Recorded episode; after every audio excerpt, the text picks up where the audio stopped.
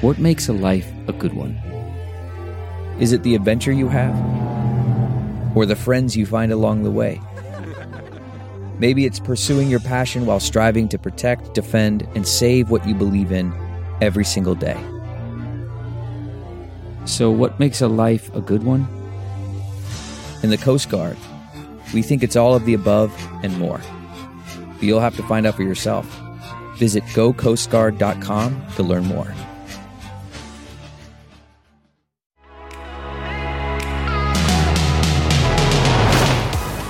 Hello, and welcome to The Parting Shot, your dose of everything pop culture. I'm H. Alan Scott. I've said it before, and I'll say it again. I love talking with comics. Now, I'm biased because I am a comic, but still, conversations with stand up comics just have a different energy to them, you know, a different flow. And today's chat has all of that fabulous energy and so much more. Today, Leslie Jones from SNL, you know and love, she joins me to talk about her new book, Leslie fucking Jones. Now, no bleeps this episode. This episode has so many F bombs, and I don't know about you, but frankly, right now, in this moment, in this world, everything that's going on, I need F bombs. I need all of the F bombs, and Leslie is the perfect person to drop an F bomb with because it comes so naturally to her, and that's partly because of the life she's lived. Like, She's earned the right to say, I'm Leslie fucking Jones, god damn it. There are a lot of celebrity memoirs out right now. I mean, hi Britney Spears, and also hi Jada Pinkett Smith. Also, stop talking, Jada Pinkett Smith. Sorry, okay. But I urge you to give Leslie's memoir a chance. It's not a tell all, it's not your standard celebrity memoir either. It's honestly a real study in how someone can go through some truly horrible things and, in an unconventional way, come out on top. The path Leslie Jones took to fame wasn't a direct one, and it didn't happen in a way that we, as a viewing public, have ever seen before. An example of this is when she joined Saturday Night Live. Most performers who make it on SNL are in their late 20s, maybe early 30s at most. Not Leslie. She was 47 years old, becoming the oldest person to join the show as a cast member. That's just wild and really shows how much of a force Leslie Jones really is. Of course, since then, we all know how talented she is, but what you don't know is some of her backstory, the life she lived, and that life that made her this funny person that she became. That's where the memoir comes in. It's a meditation on trauma. It's an outlook on life that we need to hear right now. It's a lesson in how to make the most of things while also being okay with the struggle to getting there. I mean, honestly, it's just so, so, so good. And I really think you're going to love the chat, but I also think you're going to love the book. And I hope it makes you just say fuck a lot. I mean, we need to say fuck right now a lot. I'm sorry. I no bleeps this episode. So if the kids are listening, I'm sorry. You should probably turn off now. You probably should have turned off at the beginning, to be honest. Anyway, go on and grab a snack because I'll be right back with Leslie Jones.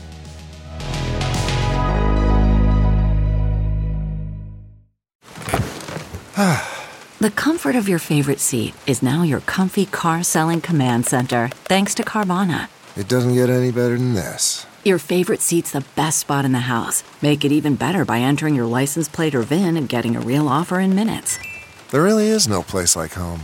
And speaking of home, Carvana will pick up your car from yours after you finalize your offer. Visit Carvana.com or download the app and sell your car from your comfy place. CarMax is putting peace of mind back in car shopping by putting you in the driver's seat to find a ride that's right for you. Because at CarMax, we believe you shouldn't just settle for a car, you should love your car. That's why every car we sell is CarMax certified quality so you can be sure with upfront pricing that's the same for every customer. So don't settle. Find love at first drive and start shopping now at CarMax.com. CarMax, the way car buying should be.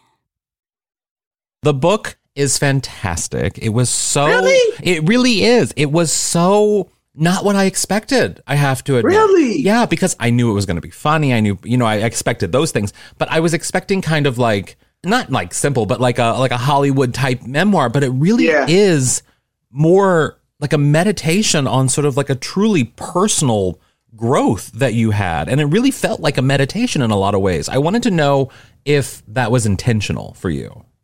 No, it's really weird uh, when people say that. I just was really just telling the story. Like I, I, when everybody tells me about other people's books and stuff, I go, really? Like I just I don't understand how you just don't tell the story. My whole goal when I was telling the story was to let people know that um, how can I put it? Like we look at stars and we look at entertainers as as these you know untouchable people or pedestal people and they're just we're just normal folks that got a different job.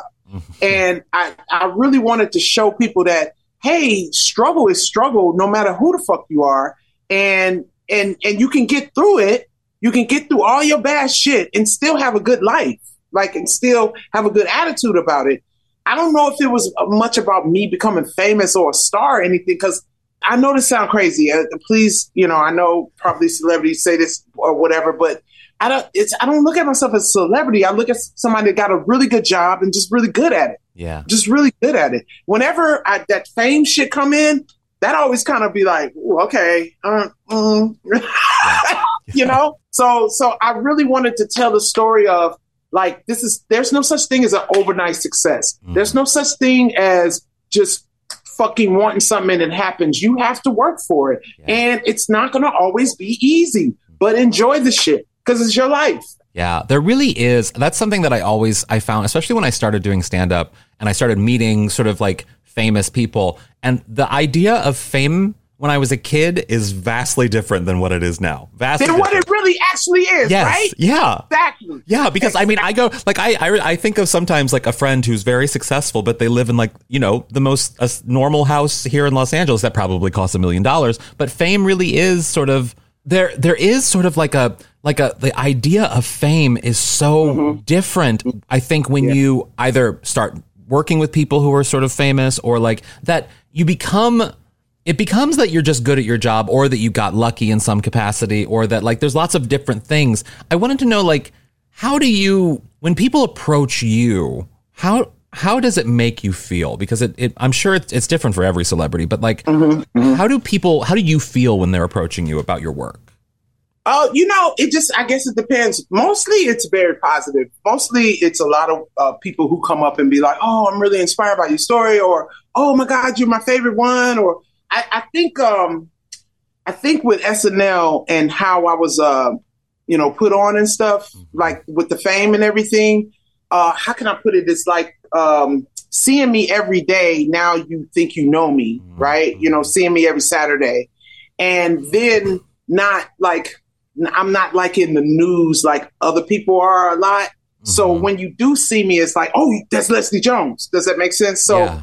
That's why I named the, the, the book Leslie fucking Jones because you get a whole bunch of people that come up to me and go Leslie fucking Jones, Leslie fucking Jones, like you know what I'm saying. So, um, the, with the fame thing, it's it's just I just remember me and my friend we would play PlayStation every day when we were like just struggling comics, and we play PlayStation and we would talk about what we would do when we was famous and what we are gonna have and all of that. And when I did hit that fame part, I remember having a conversation with him going, it's nothing like we thought it was. It's yeah. it's it's completely not what we thought it was. It's it's not actually at all nothing. Yeah. It's it's it's more pressure to me. Um like I had to really get into the mode of like I, I want to leave my house. I want to be able to leave the house. I want to be able to go to the gym. I want to be able to do. I don't want to be where I'm somewhere and get swarmed by people or get. Does that make sense? Yeah. So you you have to make yourself. I cannot. I don't know how to put it. Arsenio Hall did it best. Arsenio Hall and Magic Johnson are really good at it. Yeah. Like they're they're at the Starbucks. You know what I'm saying? You'll yeah. see them at the Ralphs. Yeah. Do, do you understand? Like you make yourself normal part of the the, the com- You know what I'm saying? Yeah. A normal. Just it's hard though. Yeah. Yeah. I can see how people can get caught up in in the shit. Mm-hmm. I can see how people can be manipulated to think that they're the shit too. Yes. Because there's engines in this business that do that. Like, you know, you got the agents, you got the PR people, you got these people that are doing a certain type of kiss ass that is like, you know, I had to like really put my people on blast. Like, um, you could do that to the rest of the motherfuckers that need that shit. I don't need that shit. Don't do that to me. I like truth. Yeah. If I'm fucking up, if I'm not doing good, I want to know. Do not kiss my ass. I don't like that. Yeah. And my the people that are around me, my family and the, my glam team and my, they know they know that no one fucks around like that. because we have for for uh, the for the simple reason is what I want to put out. Yeah. If that makes any sense. No, it does. It, ha- it has to be true to the core, man. You know, no matter how fucking bad it is or embarrassing or whatever. That's how you say outro. When tr- when Twitter first started, I remember when I remember this. I remember this so clearly because I remember doing this account and I said to myself, "Don't put no stupid shit on here. Mm-hmm. Don't do stupid shit on here." Mm-hmm. MySpace was fun, whatever. Yeah. You know, nobody can figure out MySpace right now. So yeah. but if they could figure out when it was going, you know, you had to get the professionals to fix your page. But with Twitter, top eight. with, it was one of those things that, like, when you remember when Kevin Hart got in trouble, Yeah. I remember sending my assistant going to look at my page. I was like, oh shit, please go back and see if I said anything crazy. And she said, all your shit was your gigs Yeah. and food you ate. I was like, great. She was like, great. She was like, yeah, yeah, man. All he was going, I'm at the comedy store this week. I'm at the comedy store this week. Oh, look what I ate this week. Yeah. You know, I was like, great. Um, woo. Ooh.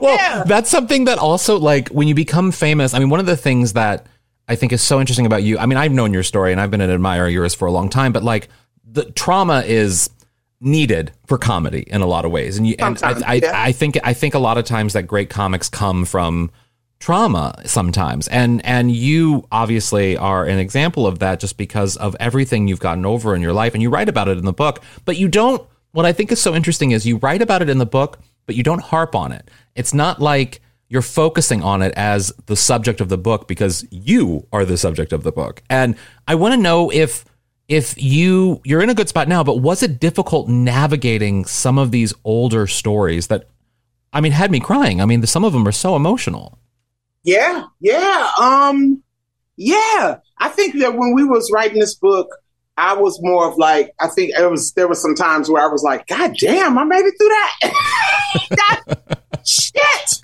How did I make it through that? How did oh shit. Like some stuff I was like, oh wow, bitch, you really are strong. Wow. That that's I I, I remember one time we uh, uh, one section we was writing about and I was like, I started crying because I, I was crying for the person then. I was like, Mm. oh God, let me cry for her. Like, Yeah. Jesus, because I wasn't crying when it was happening to me I, because I was going through it. But I was like, fuck, bitch, how did you get through that? Yeah. Like, you are crazy strong. Like, how the fuck did you do that? But it was very important for me to, um, how can I put it? Sometimes people wear their scars as their uniform Yes. and you're not supposed to do that.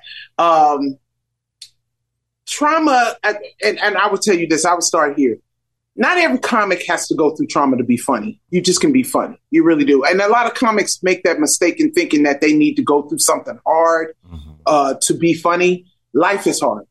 Just your life, period, is hard. Getting up every day, facing the day, that's some hard shit. So you don't have to make up trauma to fucking be funny. I, I don't believe in that. I mean, and I've learned that from a lot of comics that are just normal people that had normal life and funny. But you do meet the comics that's been through shit too.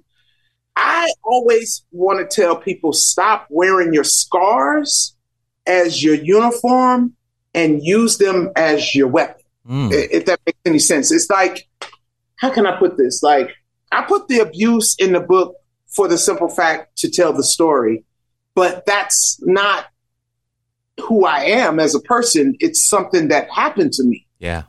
That makes sense. It doesn't. It didn't make who I was. It's. It's just like I slammed my foot up against the door. Yes, I was abused, but I'm not going to walk in the room and go, "Yeah, this is the do do do." This, is you know, some people do that, Yeah. and that's how you start the conversation. You want people to look at you, and I want people just to look at me. Mm-hmm. Does that make sense? Like total sense. we could talk about our lives without it being uh, taking over our life. Yeah. Yeah. And I, I really believe that my my parents would have been that way. Like, yeah, this is not this is something that happened to you. I was very lucky to know in my head that this wasn't because of me. It Yeah. didn't happen because of me. This wasn't my fault. It was a disgusting person yes. who did. Does that make sense? Yeah. So it didn't have shit to do with me. That was on him. Mhm. And I was part of his fucked up shit. Does that make sense? So Yeah. I can't live the rest of my life. Now, I'm not saying that everybody needs to go through their shit like this. That's not what I'm saying. What I'm saying is this is how I did. Yeah, you did. You, know? you, wrote something in the book that really hit me. The, a story about um, bombing in front of Jamie Foxx and Jamie Foxx telling you to early in your career, very early, and saying to mm-hmm. stop and live a little bit. And I remember when you when I first did that show that we both were on, with you did a drop by in, and a year or two after that, I I I'm fine now, but I got cancer and I got chemo, and I was really kind of like I was kind of over stand up in a lot of ways. And wow. I saw you excel on SNL at the age that you were excelling. And I just thought, like, I don't have to do things the way everyone is telling me to do things. And there's no timeline in which I have to do these things. I have to live a little bit to be able to find the funny in what I want to find. And you write about that in the book with, about, about Jamie Foxx and that bombing situation and how you had to go off and live. And that hit me so hard because it's so, so true. I wanted to know how how did how important was it for you to take that time to actually live? Yeah, I mean, well, I was 18 when I was talking to Jamie. I was like a, a child. And and he was like, You he was like, You just young. You don't got shit to talk about. You don't have anything to talk about. You think you have stuff to talk about, but you don't. And he's like, and the stuff you want to talk about, you're not talented enough to do that joke yet. So you know, go have some experience. Go ahead. And, and it, it made so much sense to me because I was like, yeah, how else am I going to have jokes if I don't go live life? So it was easy because at that time I was trying to get into comedy. You know, there was a lot of other shit going on. I wasn't really in a place where I could. I mean, I was living with my boyfriend, I think, at the time, and um, you know, I think I was working. I don't, I don't, I don't think I had my shit together. So, yeah, it was easy for me to go. Okay, let's go get a job let's try to figure out this step by step. Because the promise that I made to myself in comedy, I don't know if many comics do this, but when I first knew I wanted to be a comic, I remember making this praying to God and saying, I don't want to be a shit comic. I want to be a good comic. So if I'm to, because I love this, this, I love comedy and I don't want to do it bad. So if I'm to be a bad comic, just make me be something else, like, you know, club owner or promoter or or whatever. I can do whatever. I said, but if I'm going to be a comic, please make sure that I'm a good ass comic. And you have to go through stuff. You have to, live, like you said, live life. You have to do jobs. You have to get fired. You have to yeah. break, get your heart broken, break hard. You have to go through shit. Like, and he was right. By the time after six years, man, I had so much fucking material. Yeah. you know, so yeah. Yeah. And then, of course, I mean, when you got on SNL, it was such a I mean, it was it was not the the traditional way most people get on SNL at the age or place in their career or anything. It was so unique. And were you aware when you got on SNL or when you were auditioning, I suppose, that you were in a unique place that that the, the others weren't like you sitting by you in the audition room. Well, I've been like that always, homie. I'm gonna be honest with you. Even when I started comedy, I felt like I was different than anybody that was going on stage because I was really going on stage and becoming uh, passionately and, and from my heart performing. And well, while people was just really just trying to entertain, I was definitely different than any female already from the beginning of my career. I feel like, and uh, when I went to SNL, I had been doing comedy so long I, I, I already knew I was the best person in there. I yeah. Like I, I'm not trying to be cocky or anything. It's just more of like a being a doctor. Like when you go to a doctor, you don't want your doctor to walk in there. You want your doctor to walk in there and go, "Yeah, I'm the best. We will whoop. This yeah. is what we gonna do. This is the treatment. We will whoop, and we're gonna have you this, this, and this." You don't want your doctor coming in going, "Ah, I'm kind of good." Um, people say that I'm. Yeah. You don't want that. No. no right? No. So when I'm by that time, I'm a doctor now. I'm a full fledged doctor. I've been to med school. I've been I've done intern work. So I'm sitting there with a bunch of fucking interns. Uh, to me, yeah. I'm like, this is this is not funny as me. So, I, and and you're right. I had no fucking clue what I was in. I just thought I'm a badass comic. Let's go. I don't know these motherfuckers. They gonna know me. That's I didn't know that there's a whole system yeah. You know what I'm saying? Oh, she's gonna have to be this, and she's gonna have to. We're gonna put her here. I didn't know none of that shit. I just knew I wanted to be funny, and I wanted to be on this television show that everybody keeps saying is gonna make me famous. you know what I mean? yes. Yes. so yeah, I'm actually glad I was very naive. yeah. Yeah. It helps. It helps sometimes, doesn't it? Yeah.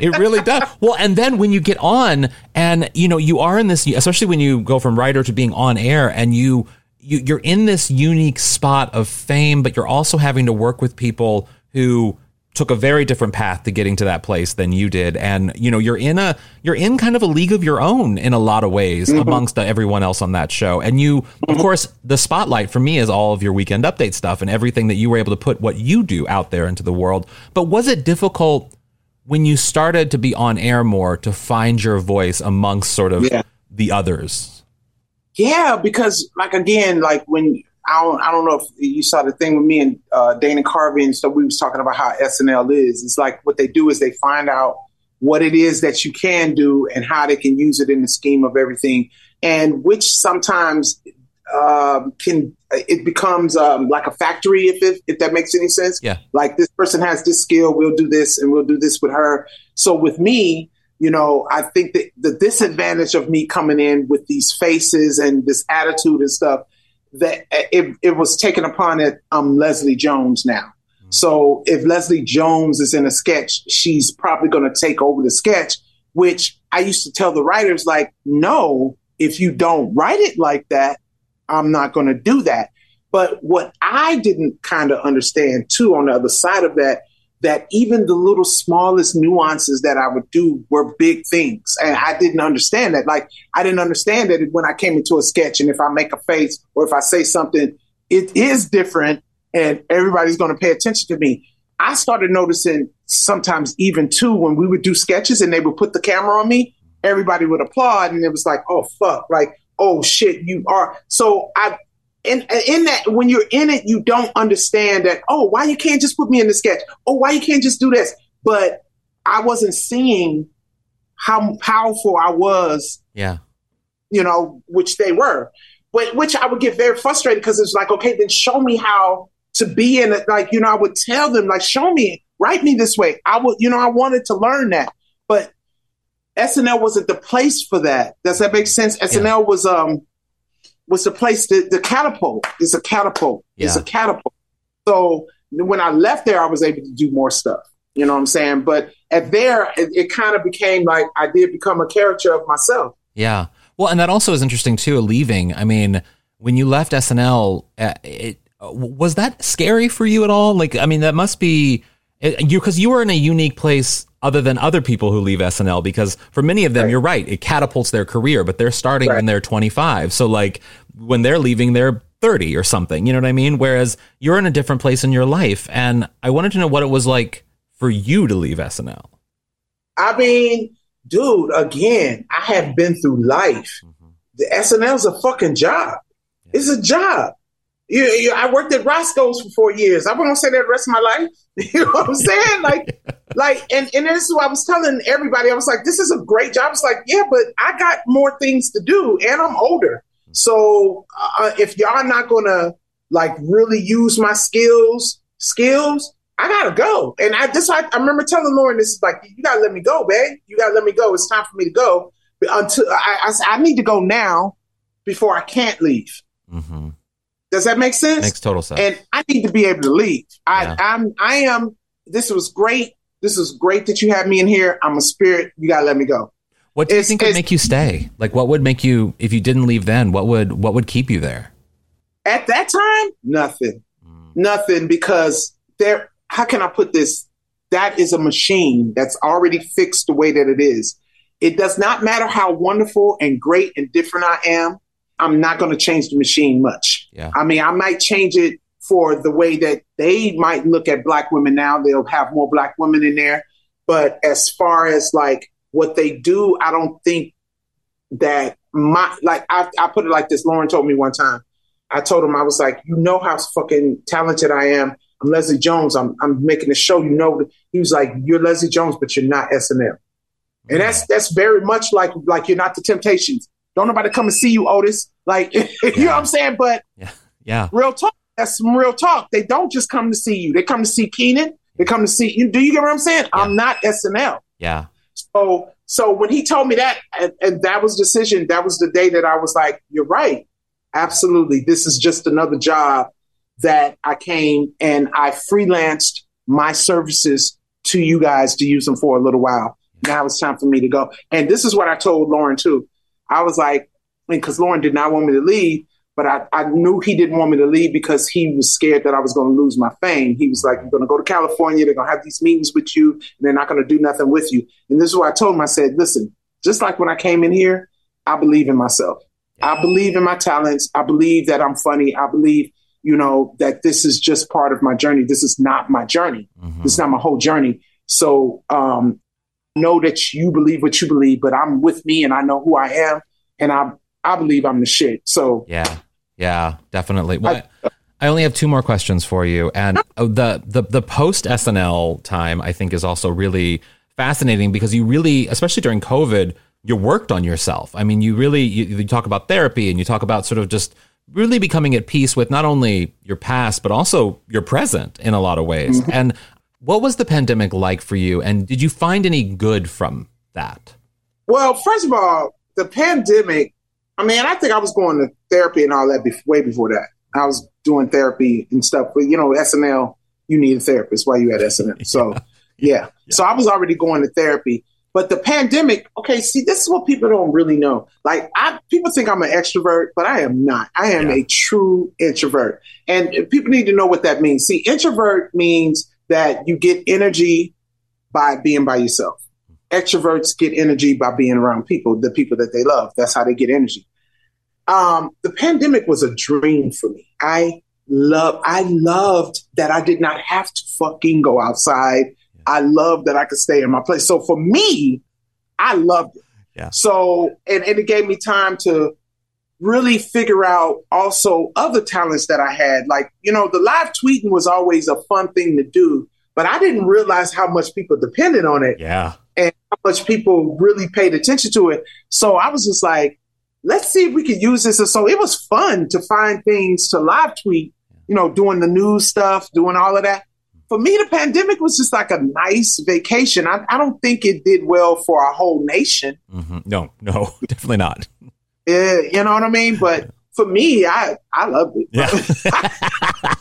well, my last question for you is I think back to what you were saying before about you know uh, sitting on the couch on PlayStation with your friend and just sort of talking about comedy and your career and like what you want to do and being famous someday and all of the things. What what are you looking to do next now? Like what goals do you want to achieve next for yourself? Um, oh, I want to I, I, was telling my manager, I was like, damn, I, that's a good question because I pretty much can probably do what I want if I really wanted to. Yeah. I, I, I, do wish I was in my 30s so I could just do stunt movies and Marvel shit and all that. Not saying I couldn't do it now. Uh, but, you know, I think I want to be stationary. I want to be on a show. Mm. I just want to be on a show. I like The Daily Show. I liked what I did there yeah. because I really want to help our nation. That's that's really I kind of want to be an interpreter for our nation right now because I feel like no one's speaking the nation's language. Mm-hmm. Does that make sense? Total and sense. and the nation needs to be fucking talked to. Like, you know, we need to be informed. It's just like I know it's stupid. It's like how you know obvious things, but then when someone comes along and says it, you go, yeah. "Oh, yeah, that's that we need right now." And um, I kind of want to shoot towards that. Yeah. You know, I can so see that from you. From the book, I got this impression. I've always known you as such a great comedic voice and funny, and of course, you know, the center of attention in a room and all of that. But it really does feel like with the book and what you're saying and everything I got from it that you're reaching a place of being sort of like a like a truth teller in a way. Like you're supposed to be that voice of, you know, explaining why things are this way because of the life you've lived, you know? And think about it like how many and, and, I hate to say this, but you know, it's always some black woman that steps up and, and, and kind of puts everybody in check. Like, you know, we've had we've had Willona, we've had yeah. Florida. Yeah. You know what I'm saying? We've had we had Weezy, we had you know, we've had Oprah, you know, we had people come and go. Yeah. And and I really feel like, like you said, with this life that I've been through and the things like when I went to SNL and discovered politics, like I thought I knew politics, but I didn't know shit about politics until I started SNL. I was like, holy fuck, it's a whole fuckload up in there. Uh, uh, you know, finding out about the electoral, co- all this shit. Yeah. So imagine me finding this out, somebody who's really kind of educated against some people who don't know this. Like I've talked to people in Tennessee that thinks that everyone that lives in LA is on cocaine. Literally said to me, "So how many week how many days a week do you do cocaine?" Oh my And I was like- god. What? I mean, Ozempic maybe, but not cocaine. Cocaine? And he was like, "Yeah, everybody everybody knows that everybody in, in LA is cokeheads." No. What the fuck news are you looking at? Like, do you Yeah. get what I'm saying? Like, Yeah. people really are being fed bullshit. hmm Yeah, So we need I you. think I want to be in that type of area. I can see that. I don't know. I can see it. I can fully see it, and I want it, and I subscribe to the church of it. I want it. well, Leslie, thank you so much for taking the time to chat with me. I really appreciate. It's been great seeing you again, and it'll be hopefully, you know, I'll see you perform again live soon. Have a great rest of your day. You too, darling. You too. It felt good to say all those f bombs, right? It felt good. You needed it, right? Yeah, I needed it too. and it was fun chatting with with Leslie too. I mean, oh, I love comics so so much, but I also hate them too. It's a toxic relationship. Anyway, let me know what you thought of today's episode. I'm H. Alan Scott on everything, and thanks for listening to Newsweek's Parting Shot. I hope you're able to leave a little rating and review wherever you're listening to this podcast. And for the latest news and podcasts, go to newsweek.com and follow Newsweek on all the social platforms. And you know what to do.